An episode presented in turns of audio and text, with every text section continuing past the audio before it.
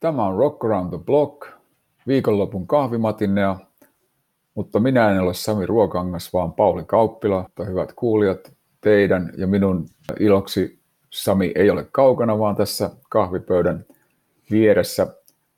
Terve Sami ja hyvää kesää.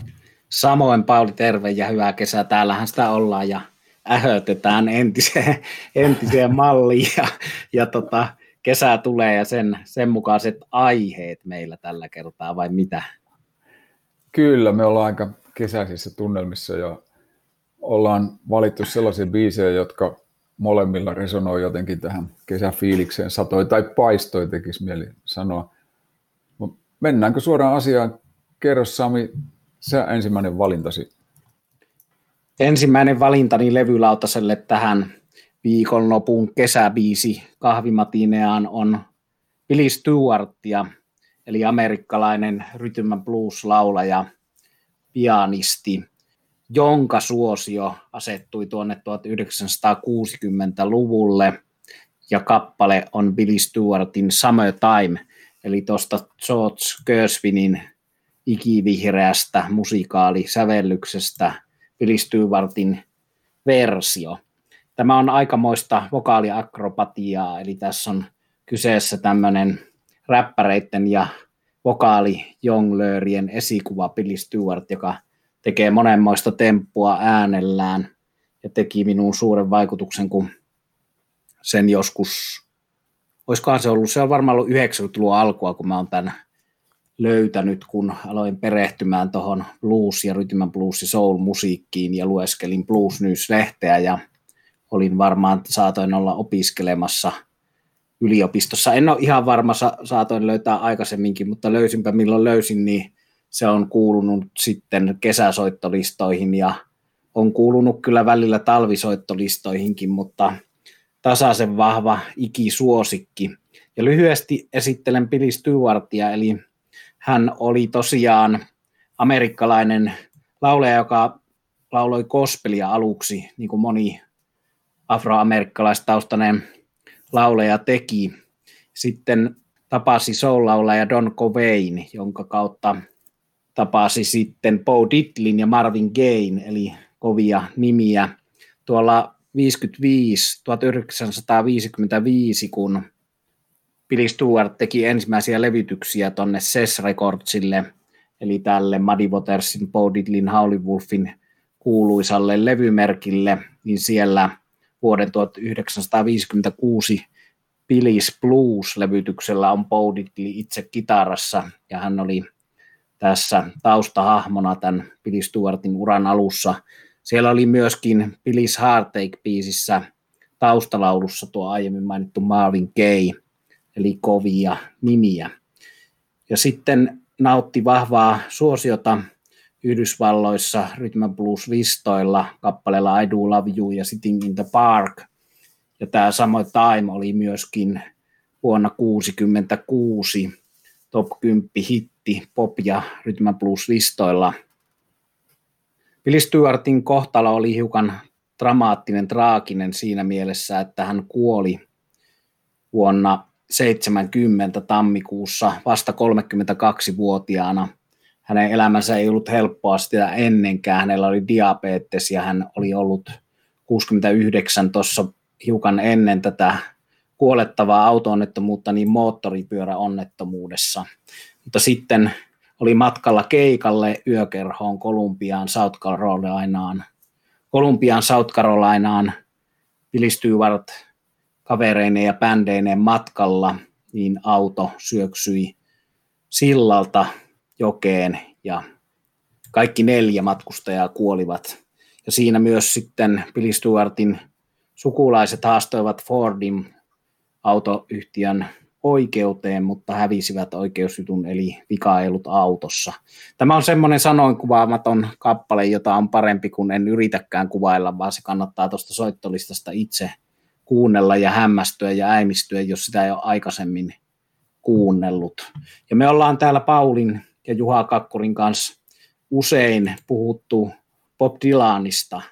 Mä puhun taas sen verran Bob Dylanista, että Bob Dylan on tehnyt näitä omia radio-ohjelmiaan vähän tämän meidän podcastin kaltaista viisastelua ja semmoista puhetta musiikista. Ja Bob Dylan on niissä valtaosin lukenut soittamiinsa biiseihin liittyen kuvitteellisia palautteita, mitä hän on itse kirjoittanut. Eli hän on mone, moninkertainen huijari, eli kun hän lukee omassa radio-ohjelmassaan ihmisten lähettämiä meilejä, niin ne on valtaosin Bob Dylanin kirjoittamia. Mutta tämän Billy Stewartin Summertimein kohdalla oli poikkeus, eli kun Dylan on soittanut sitä ohjelmissaan, niin hän on oikeasti lukenut ihmisten siihen liittyvää palautetta siellä ohjelmassa tämmöisenä nippelikontaktina Dylaniin. Mutta tämmöisellä kesäklassikolla Summertime, josta on tietysti Sam Cooke, yksi kaikkein parhaita laulajia, tehnyt myös hienon version, mutta oma ikisuosikkini tästä Summertimeista on Billy Stewartin. Ja tästä on olemassa sen verran kovatasoinen tuommoinen, ei kuvan laadultaan, mutta esityksen ja laulutulkinnan laadultaan kovatasoinen YouTube-video 60-luvulta, jossa Billy Stewart laulaa Stetson, iso jättimä, jättiläismäisen iso te, Stetson päässään tätä biisiä TV-studiossa, niin se on pakko laittaa nyt tähän Rock Around the blogiin myös se YouTube-pätkä tämän meidän podcastin yhteyteen, koska tämä on tämmöistä harvinaista historiallista kuvamateriaalia harvinaisen kovasta biisistä. Toihan täytyy katsoa ehdottomasti. Se on muuten häkellyttävä tuo biisin alku. Se on loistavaa, että ihan niin kuin vaan tiiserinä, että jos joku ei kuunnella sitä, niin kannattaa tsekata.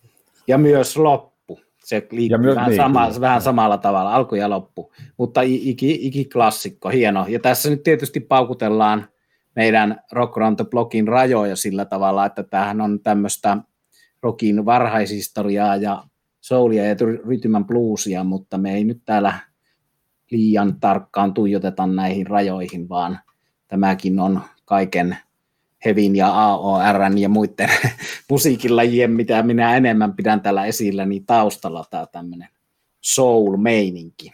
Otetaan vaan Pauli sinun tota, ensimmäinen kesäbiisi tähän.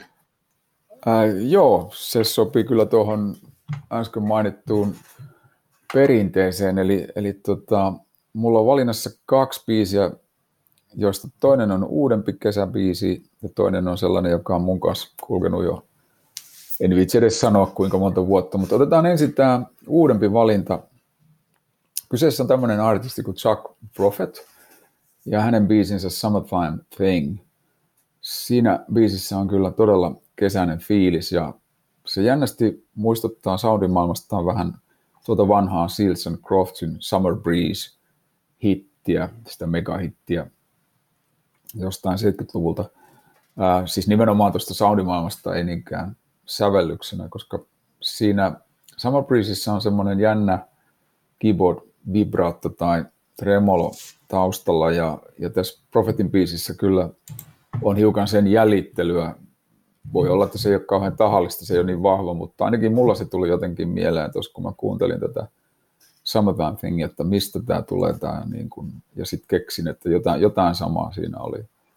Tsekatkaa, jos ette usko, mutta näin, näin nyt väitän. Ää, kesäbiisiksi aivan loistava aloitus myös tekstillisesti, eli mennään tämmöisellä mukavan rennolla asenteella, että Well, the sun's burning down on the pavement, I got money in the bank, I ain't gonna save it. Ja tarkoitus on varmaankin ottaa aika rennosti tämän laulun protagonistin tässä ja siinä on ystävä odotusta ja naapureilla juhlia ja bändi soittaa. Siis se on just sellainen kesäjuttu, summertime thing. Tämä Prophet on jännä tuttavuus. Näitä tällaisia kavereita, jotka ovat aloittanut muusikon uran ja lukioikäisenä ja soitti vuosia nuorena bändissä, jonka nimi oli Green on Red, jota on siis kuvattu punk-bändiksi. Arizonasta tuli se bändi. mä tsekkailin muutaman videon, mitä YouTubesta löytyy tuolla Green on Redin, se kyllä mun mielestä ehkä niinkään punkkia ole, vaan enemmänkin mennään tuonne perinteisemmän rockin puolelle. Ja, ja siinä mielessä kyllä myös jotenkin ymmärrettävämpi tuohon Chuck Prophetin myöhempään tuotantoon, että se on aika tämmöistä perinnelähteistä amerikkalaista rockia. Ja sen lisäksi tuo Prophet itse kitaristina soittelee telekasteria, että kyllä se nyt aika amerikaana meiningillä mennään. Huolimatta varsin profeetallisesta nimestään, Prophet, niin ei ole kyllä ollut alun perin mikään profeetta omalla maallaan USAssa, vaan, vaan tota, aika monta vuotta oli suosittu Euroopassa, tai ainakin tunnettu, ja sitten 2002, jolloin tämä Summertime Thing on ilmestynyt, niin siitä tuli iso hitti, ja profettia nosti muun muassa Lucinda Williams, josta me ollaan puhuttu tässäkin ohjelmassa useammankin kerran, ja, ja myöskin, myöskin hänen uudesta ihan hiljattain ilmestyneestä levystään. Profetilta on albumeja tullut sitten aika tasaiseen tahtiin. Mä suosittelisin, jos joku kiinnostuu, niin kannattaa ehdottomasti tsekata toi 2017 ilmestynyt albumi, jonka nimi on Bobby Fuller Died for Your Sins. Se on aika onnistunut kokonaisuus ja siitä saa aika hyvän kuvan myös tuosta profetista. Hän tekee kuitenkin aika monenlaisia biisejä, mutta tietyllä tavalla siinä on koko ajan samanlainen linja. Hänellä on selkeästi oma ääni tuohon amerikaana genreen. Toi Bobby Fuller, johon toi albumin nimi viittaa, niin sehän on 66 vain 23-vuotiaana kuollut kitaristi ja, ja se tuntuu olleen aika kova innoittaja profetillekin, että tämä Fullerin kuolema noin nuorena oli tosi outo juttu. Hän siis löytyi kuolleena autostaan Hollywoodissa asuntonsa ulkopuolelta. Ja joidenkin teorioiden mukaan tässä olisi niin kuin epäilty tätä Charles Mansonia ja, ja hänen lahkonsa osallisuutta tähän kuolemaan. Eli aika hämäriin teorioihin tässä mennään. Tulen, tulen siltä polulta pikaisesti takaisin, mutta Bobby Fuller tunnetaan ehkä parhaiten biisistä I Fought the Law, jonka sitten The Glass levytti huomattavasti myöhemmin. Ja ilmeisesti Prophet on dikkailut myös Clashia aika paljon, koska ympyrä on silleen sulkeutunut, että tuossa 2010 tai 11 Prophet muodosti bändin nimeltä Spanish Bombs. Se on yhden Clashin biisin nimi ja on kiertänyt sitten ainakin Espanjassa isommankin rundin, missä on kavereinen esittänyt tätä The Clashin London Calling-albumia kokonaisuutena ja, ja livenä. Mielenkiintoinen tuttavuus, mutta jos haluaisi valita sieltä nyt sitten yhden kesäisen biisin, niin se on kyllä tämä Summertime Thing. Hieno tuommoinen eteerinen, vähän tuommoista lounge-musiikkiakin hipova. Melkeinpä, joo. Haus, hauska tuommoinen hybridifuusio siitä, että siinä on on tosiaan tuommoista launchia ja sitten on kuitenkin aika, aika ruutsiakin, että tota, erinomainen, erinomainen biisi valinta kyllä. Eli mulla on tota toisena biisinä April Wine, niminen kanadalainen bändi, ja tämä liittyy nyt siihen, että kesäkuun alussa on ollut tapana olla Sweden Rock Festarilla vuodesta 2002. Olen yhtä kesää lukuun ottamatta ollut siellä joka vuosi tässä kesäkuun alussa. Ja nyt tämä koronavuosi on hämmentävä, kun sinne ei ole menty ja ei ole menty mihinkään muillekaan festareille. Olisin ollut tänä vuonna itse asiassa tuolla Tampereen Rockfestissä enkä Sweden Rockissa Tampereella British Lionin ja Iron Maidenin kanssa hommissa, mutta Sweden Rockiin aion mennä ensi kesänä, jos se järjestetään, jos itsessä henki pihisee, siellä on paljon hyviä kavereita. Jos Sweden Rock... ilmoittaudu mukaan. Joo, tervetuloa. Sweden Rockiin liittyy tämä bändi April Wine, eli 2004 olin siellä kolmatta kertaa, niin näin tämän kanadalaisbändin. Eli tässä on kyseessä bändi, mitä en varmastikaan olisi välttämättä alkanut kuuntelemaan, jollen olisi käynyt Sweden Rockissa, eli se festari on opettanut ja tämä on tämmöinen classic rock bändi, joka on jo 69 perustettu. Kanadassa ollut erittäin suosittu, myynyt platinaa ja multiplatinaa, varsinkin 80-luvun alun levyillä, joista mulla on Nature of the Beast nimiseltä albumilta vuodelta 1981 ja on biisi Sign of the Gypsy Queen ja se on tosiaan jäänyt sieltä vuodesta 2004, kun näin tämän bändin Sweden Rockissa, niin mulle semmoiseksi kesäbiisiksi. Eli tämä on tämmöinen vahvojen kitaramelodioiden ja vahvojen laulumelodioiden biisi, mikä voisi olla periaatteessa tai Eaglesia, mutta se on vähän enemmän hard rockia kuitenkin erinomainen biisi. Ja sanotukselta ei ole mikään kesäbiisi sikäli, että siinä on, tai no on kesäbiisi, mutta se on vähän tämmöinen paha enteinen, että siinä on tämmöistä, että, että Gypsy Queen, eli mustalaisennustaja ennustaa, että käy köpelösti ja sitten lähdetään, ota, ota kultasi ja häivy. Kulta ei viittaa naiseen tai miehen, vaan se viittaa ihan tämmöiseen lännenmiesten kultaan, jota kaivetaan ja huudotaan ja sitten siinä on muutenkin tämmöisiä uhkakuvia, että tulee vähintään hurrikaani ja huonosti käy, mutta se on hieno, tota, kovin tuommoinen positiivinen ja hieno silti toi kokonaisuus. Ja siinä on tiettyjä yhtymäkohtia yhteen mun toiseen suosikkiini Blue Oyster Culttiin, eli tietty kauniit melodiat yhdistyneenä pahaenteisiin sanotuksiin, niin kuin Don Fear the Reaperista lähtien on tämä toimiva, toimiva konsepti niillä.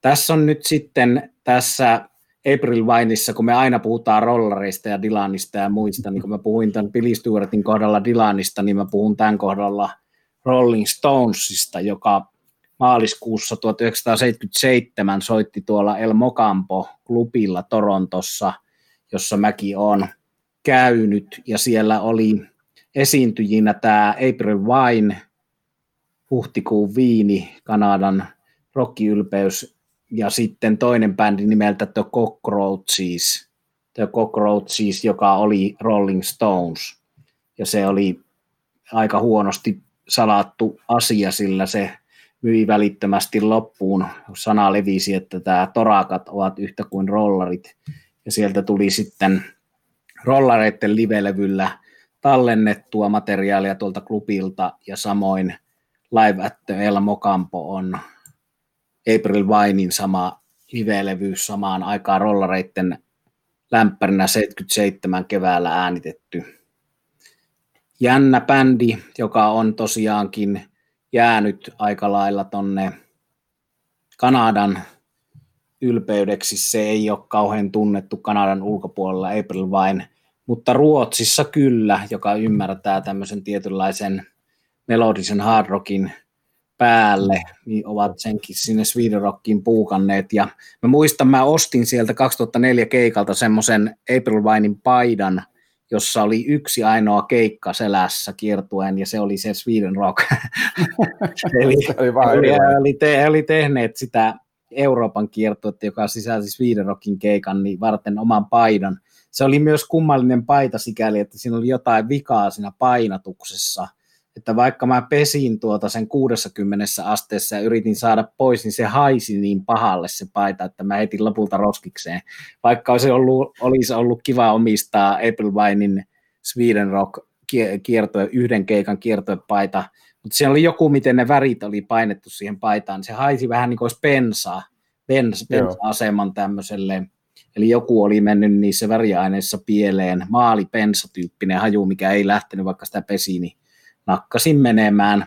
Mutta kuunnelkaa ystävät rakkaat tästä soittolistasta Sign of the Gypsy Queen, klassista rockia, muistuttaa Outlawsia, Blue Oyster Cultia ja muistuttaa ehkä jotain tosiaan pikkusen country-osastoa, mutta hard rockia se on ja hyvää melodista hard rockia. Tuolla levyllä Nature of the Beast on jänniä elementtejä, kun mä kuuntelin tällä viikolla sen koko levyn, niin siinä on myös tämmöistä uutta aaltoa, eli joku The Cars ja tietyt bändit, joilla oli blondin tyyppiset tämmöiset, joilla oli kape, mm. kapeat kravaatit kaulassa ja, ja värikkäät pikkutakit silloin 80-luvun alussa, niin se on, on, menee myös tietyllä tavalla sinne uuden aallon pikkusen mm. niin punkin ja powerpopin hyvin kiinnostavan, rikkaan yhdistelmän joukkoon tämä April vain siinä, missä toi sunkin Prophet että nämä tämmöiset antoisat hybridit on hauskoja ja kiinnostavia, ja tietysti sitten hyvä biisi on hyvä biisi. Ja mulla on mm. ollut kesäbiisinä tämmöinen April vain, ja kiitoksia vaan Swedenrockille ja kaikille kavereille, kenen kanssa siellä on käyty, että sinne on Elmu järjestänyt pitkän aikaa reissuja, joihin minä en ole ikinä osallistunut. Me on aina lennetty sinne Köpikseen ja ajettu autolla sieltä, ja kerran olen lentänyt Tukholman kautta siihen ihan Ronnebyyhyn siihen ihan sen festarin lähelle semmoisella pienellä ropelikoneella, mutta yleensä siis muut suomalaiset on siellä valtaosa Elmureissulla ja heihin on sitten tutustunut ja on monta hyvää ystävää saatu sieltä Elmun porukoista. Että moni muukin on tällä hetkellä kesäkuun alussa 2020 lomalla ja ihmettelee, että mitenkäs nyt kun ei olekaan näitä rockfestareita, jonka tosiaan mulla olisi Tampereen Iron Maiden ja British Lion korvannut tällä kertaa, mutta saa nähdä sitten 21, mutta hienoa on muistella näitä nähtyjä bändejä ja nähtyjä keikkoja ja siellä Sweden Rockissa on tosiaan ollut tämmöisiä ei niin tunnettuja. Joku Rick Springfield mutta tuli mulle mieleen, jota mä en tuntenut ollenkaan. Ajattelin, että se on ihan höpöä AOR ja tämmöinen kaunis mm. kansikuvapoika, mutta se oli oikein hyvä tota, live-esiintyjä. Se on ollut useamman kerran siellä Sweden Rockissa ja soitti Henriksistä lähtien ihan kovia cover ja sitten hyvä kitaristi ja hyvä lauleja. Joo, ja toi oli mielenkiintoinen valinta tämä April Wine. En yritäkään väittää, että olisin kuullut siitä koskaan mitään, että hyvä, että tulee just tällaisia uusia tuttavuuksia. No, mulla oli sitten valintana bändi, joka ehkä ei ihan hirveästi suomalaisille esittelyä kaipaa. Creedence Clearwater Revival ja niiltä biisi Green River, joka on mulle ollut the kesäbiisi kyllä ihan poikavuosista asti. Toinen oli sitten tämä Guilty Pleasure, mistä mä mainitsinkin Samille, ja tässä nyt häpeällisesti julkisesti tunnistan, että kyllä Dannin kesäkatu, kuuluu kanssa aina kesän aloituksiin, mutta, mutta Green River vielä enemmän. 69 julkaistulta Green River-albumilta, eli viime vuonna tuli 40 vuotta täyteen silläkin klassikkoalbumilla. Ja tämä Green River 5 on julkaistu siltä albumilta heinäkuussa 69 singlenä. Taisi päästä tonne US Billboard-listan kakkoseksi, niin kuin muutama muukin biisi siltä albumilta. Ja tämä nyt on, jos mikä niin täydellinen kesäbiisi, että tässä on niin kaikki elementit. Tässä on aurinko, joenranta, tässä on ne kuluneet farkut ja se risa teepaita, joka otettiin päälle, kun vetästiin onkiva pakainalo ja lähdettiin joelle koko päiväksi. Silloin kun ei ollut kiire mihinkään, ei tarvinnut olla tuottava. Kesät oli paljon pidempiä kuin nykyään ja, ja tietysti myös lämpimämpiä ja ei ollut tietenkään koronasta tietoakaan. Oli hienoja päiviä. CCR kuuluu niihin kyllä ehdottomasti mun muistoissa. Ja mä tykkään tästä biisin introsta. Se on ihan loistava siinä, jos sen verran mennään tekniseksi, vedetään pieni slaidi G- ja B-kielillä G sointuu ja sitten pari tahtia, niin akkari, passot, rummut tulee mukaan ja toi akustinen kitara muun muassa melkein niin kuin pitäisi lailla säätää pakolliseksi kesäbiiseihin.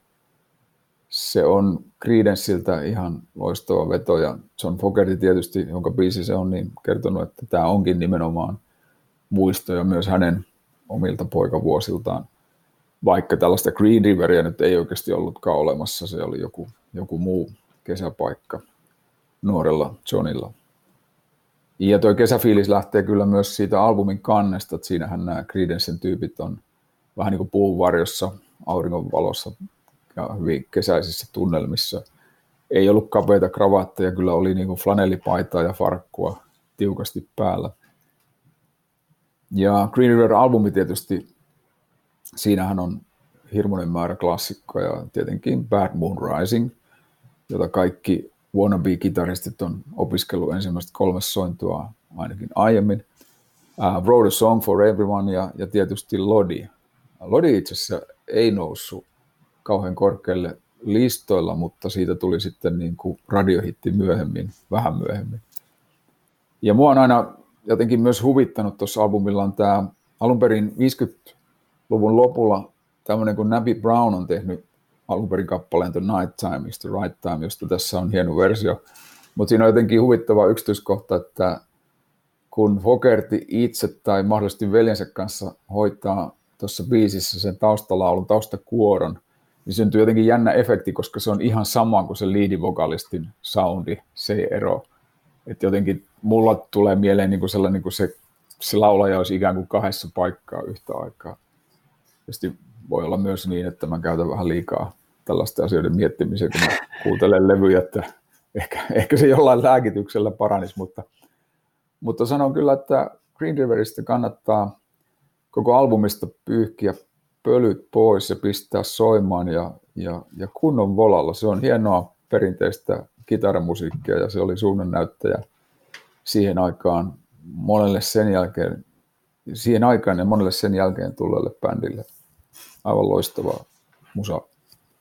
Näin se kyllä on ja onhan se tuommoista, onhan se amerikanaa ja rootsrockia ja countryrockia ennen kuin niitä mm. genrejä oli niin. Keksittykään, että erittäin, hy, erittäin hyvin kestänyt aikaa kyllä vankkaa, vankkaa klassikkomusiikkia. Mähän tein tässä korona-aikana sille, että mä kuuntelin kaikki CCR-levyt. Mulla on kaksi eri boksia niistä, eli kahtena eri remasterina. Toinen on 2000-luvun alusta ja toinen on tuosta sitten ehkä kymmenen vuotta myöhemmin. Mä oon vaan pitänyt ne molemmat boksit, kun niissä on vähän eri, niissä on näitä bonuspiisejä ja sitten CCR edeltävää Collivox-bändiä on siinä toisella boksilla ja sitten on tota eri kirjat, mitä on kiva ollut joskus lueskella sitten, niin kuuntelin ne sen tuoreemman remasterboxin tuossa korona-aikana läpi kokonaan, ja kyllähän se on sille, että se tulee otettua vähän itsestäänselvyytenä, että tämä nyt on tämmöinen CCR, mutta, mutta sitten kun sen ottaa esiin ja kuuntelee, niin kuinka hyvin se on tosiaan aikaa kestänyt. Vähän niin kuin joku Doors, mistä puhuttiin tuossa Juhan kanssa mm. äskettäin tässä podcastissa, että nämä on näitä, mitkä otetaan itsestäänselvyytenä ja niihin liittyy tietty mielikuva. Ja tietysti on osa biiseistä kulunutkin radiossa tai karaokeessa tai missä onkaan sille, että niitä ei välttämättä, tai omissa soittelujutuissa, että ei ole kauhean hinku kuunnella, mikä pätee johonkin Beatlesiin tai Led Zeppeliniin yhtä lailla, mm. jollakin jopa rollareihin, mutta, mutta tota, on, se, on se upeata musiikkia ja viime kesänähän oli toi Fokerti Suomessa – ja se oli ihan hyvä keikka, tosin siinä oli sitä 69 vuoden muistelua, hippikesän muistelua ja Woodstockin muistelua, josta mä en mm. käynyt hirveästi. Ja hän antoi turhaa tilaa pojillensa, antoi, mm. toinen poika esitti Elvistä siellä ja oli vähän tämmöisiä höpö, höpöjuttuja, mutta. Ne on ollut loistavia keikkoja Suomen rockihistoriassa, nämä Fokertin soolokeikat, varsinkin 97 taisi olla se eka, ja sitten hän kävi, kun ei ollut käynyt pitkään aikaan tai koskaan, niin sitten hän alkoi käymään melkein joka vuosi ja ne oli, ne oli mahtavia. Mä yhden näin Turun Elysee areenassa, mikä ei ole enää toiminut pitkään aikaa musiikkinäyttämänä ja, ja Hartalla areenalla ja ne oli, oli todella kovia ja mulla on sieltä 90-luvun lopulta tai lopulta ja puolelta väliltä, onko se 97 vai 98, tai olla 97 Roskildessa äänitetty tuommoinen bootleg eli Roskilden keikka, mikä on ihan järjettömän kovaa tykitystä, että siinä on Kenny Aronoff rummuissa ja se menee, menee vähän niin kuin hard rockin puolelle se soitto siinä. Ja Fokertilla on jännä muuten, että hän on niin kuin seurannut aikaa ja tekee näitä tappingeja ja kaikkia tämmöisiä vähän enemmän Van Halen tai modernia. Uudempia tekniikoita, joo. Ja juttuja siellä niissä vanhoissa biiseissä, no. että on, on ihan... Tota, ja toi, toi on tosi hyvä havainto, siis mä en nyt muista mikä vuosi se, olisiko se ollut 97 vai myöhempi Hardwall Arenalla olin katsomassa, niin mä olin ehkä silloin yllättynyt siitä, että miten niin kuin raskalla, makeasti, siis positiivisessa mielessä raskalla soundilla veti, että se oli tosi rokkaavaa ja ainoa mikä siitä keikasta on jäänyt, että hän, hän puhuu ehkä hiukan liikaa näin suomalaiselle jässikälle siitä vaimostaan, johon oli silloin rakastunut ja muuta. Myöhemmin tullut pojat, mutta annettakoon anteeksi. Luin jostakin, että Fogerty oli pitkään masentunut CCR jälkeen, että ennen kuin se sai uudelleen soolomateriaalia ulos, että oli vähän sitä mieltä, että ei oikein tullut mitään tehtyä, vaikka mies on tehnyt niin kuin jokainen näistä tunnetusta biisistä sanoi, että tämmöinen tavis menisi ihan tyytyväisenä hautaan, kun olisi saanut yhden sellaisen biisin aikaiseksi, mutta, mutta näin se menee, näin se menee. Joo, tuohon viitaten vielä tuohon, että eihän se mitään heviä ole, mutta siis siellä oli nytkin tässä viime kesän 2019 bändissä oli siis tota, toi James Lomenzo, joka on ollut muun muassa Black Label Societyssä tässä Chuck Wilden heavy-bändissä ja ollut missään kaikissa, Megadetissa, joo, eli joo. Ihan, ihan heavy basisti ja sitten oli tämä sama Aronoff, joka on, on ollut vaikka missä ja hänestä on ollut tässä Hired Guns Dokkarissa just tästä Aronoffin taustamiesroolista hyvin. Se oli myös Chicken Foodissa, kun mä näin Lontoossa, että mone, monessa mukana, mutta Fokertilla on kyllä oma, oma paikkansa ja se otetaan välillä tosiaan niin kuin toistan itseäni, mutta liian itsestäänselvyytenä, että mm. ansaitsee mm. enemmänkin hehkutusta ja huomiota kuin mitä helposti tulee sanoneeksi. Se vielä siitä sitten, kun mä taas kuuntelin ne levyt, niin siellä on nämä Proud ja muut, jotka viittaa sinne Yhdysvaltain syvään etelään ja siinä kuvaillaan sitä niin kuin niitä blues-maisemia ja Mississippi Riveria, niin siinähän on tämä kuvio, että se on Fokerti toiminut vähän kuin Mika Valtari kirjoittaessaan sinun egyptiläistä, eli Valtari ei ollut käynyt Egyptissä koskaan, hän kuvitteli ja luki kirjoista, että minkälaista siellä on. Niin Fokerti on kirjoittanut suurimman osan näistä etelään sijoittuvista biiseistä käymättä siellä koskaan, että hän oli San Franciscossa. Ja se on vielä yksi jännä musiikillinen juttu, mikä tuli taas mieleen, kun sitä kuuntelin sitä tuotantoa, ja siellä on näitä pitkiä, pitkiä jammailu. Siellä on esimerkiksi toi I Heard It Through the Grapevine, mistä on lyhyt sinkkuversio, mutta sitten sit on pitkä jammailuversio. Mm. Niin sehän on ollut San Franciscon bändi, joka tietyltä osin menee sinne San Franciscon Grateful Dead, Jefferson Airplane, näiden niin kuin jammailijoiden tyyliin. Kyllä. Että siellä Kyllä. alkuvaiheessa Mut, kuuluu enemmän se kuin mikään country rock. Kyllä, joo. Se, se oli, tästä itse asiassa on, no ennen kuin tämä lähtee kokonaan lapasesta, niin mä to, totean vaan, että niillähän oli siis sellainen tilanne, että San Franciscossa oli just pitkiä jamibändejä ja muuta, mutta Fogert ja muutkin nämä CCRn tyypit on kertonut, kun ne kävi keikoilla, niin usein nämä muut bändit oli niin, kuin niin sekasi, hapoista tai muista aineista, että he päätti sitten, että he joko, joko veittää keikat selvinpäin tai ei heitä ollenkaan.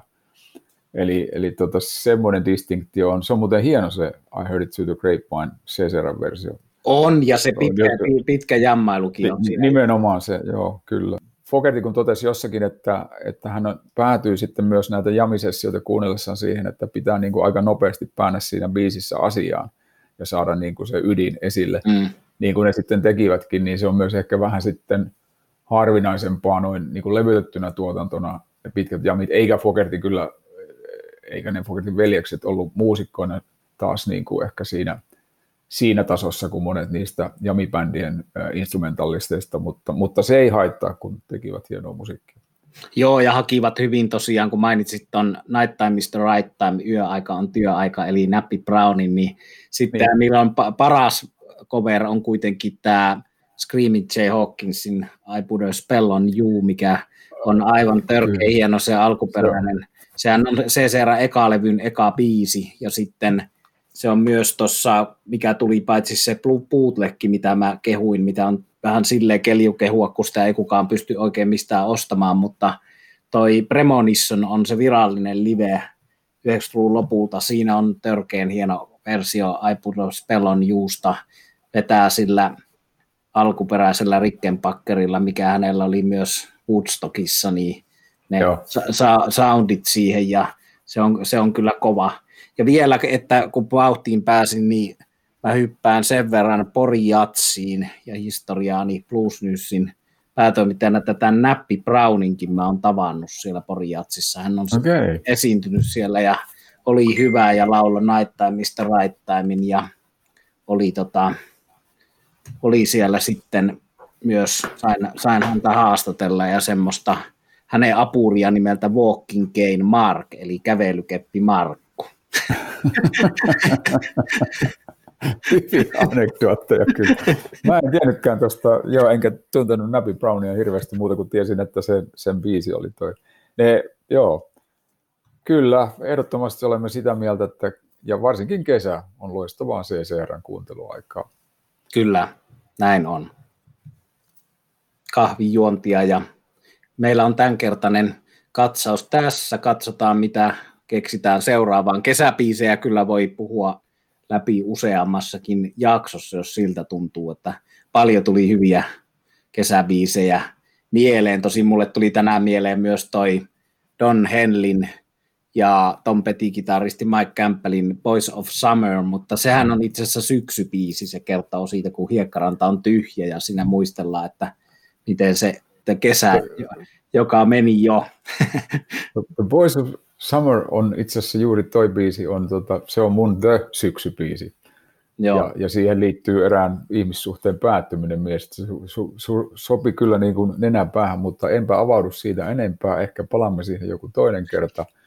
Palataan syksyllä ja siitähän on mahtavaa se tota, Hootersin ja ystäväni rumpali David Uosikkisen versio tästä Boys of Summerista, eli akustinen versio, joka kestää kuuntelua nykyään enemmän kuin tuo alkuperäinen Don Henley, mutta palataan siihenkin, siihenkin versioon ja koko Hootersiin ja Uosikkiseen myöhemmin. Voin kertoa, miten mä oon hänen ystävystynyt ja missä ollaan pyöritty. Hän osaa puhua vähän suomea, niin kuin sukunimi kertoo, mutta ennen kuin poukkoillaan ihan mihin sattuu, niin on aika lopettaa. Hyvää kahvia ja hyvää meininki taas kerran meillä täällä.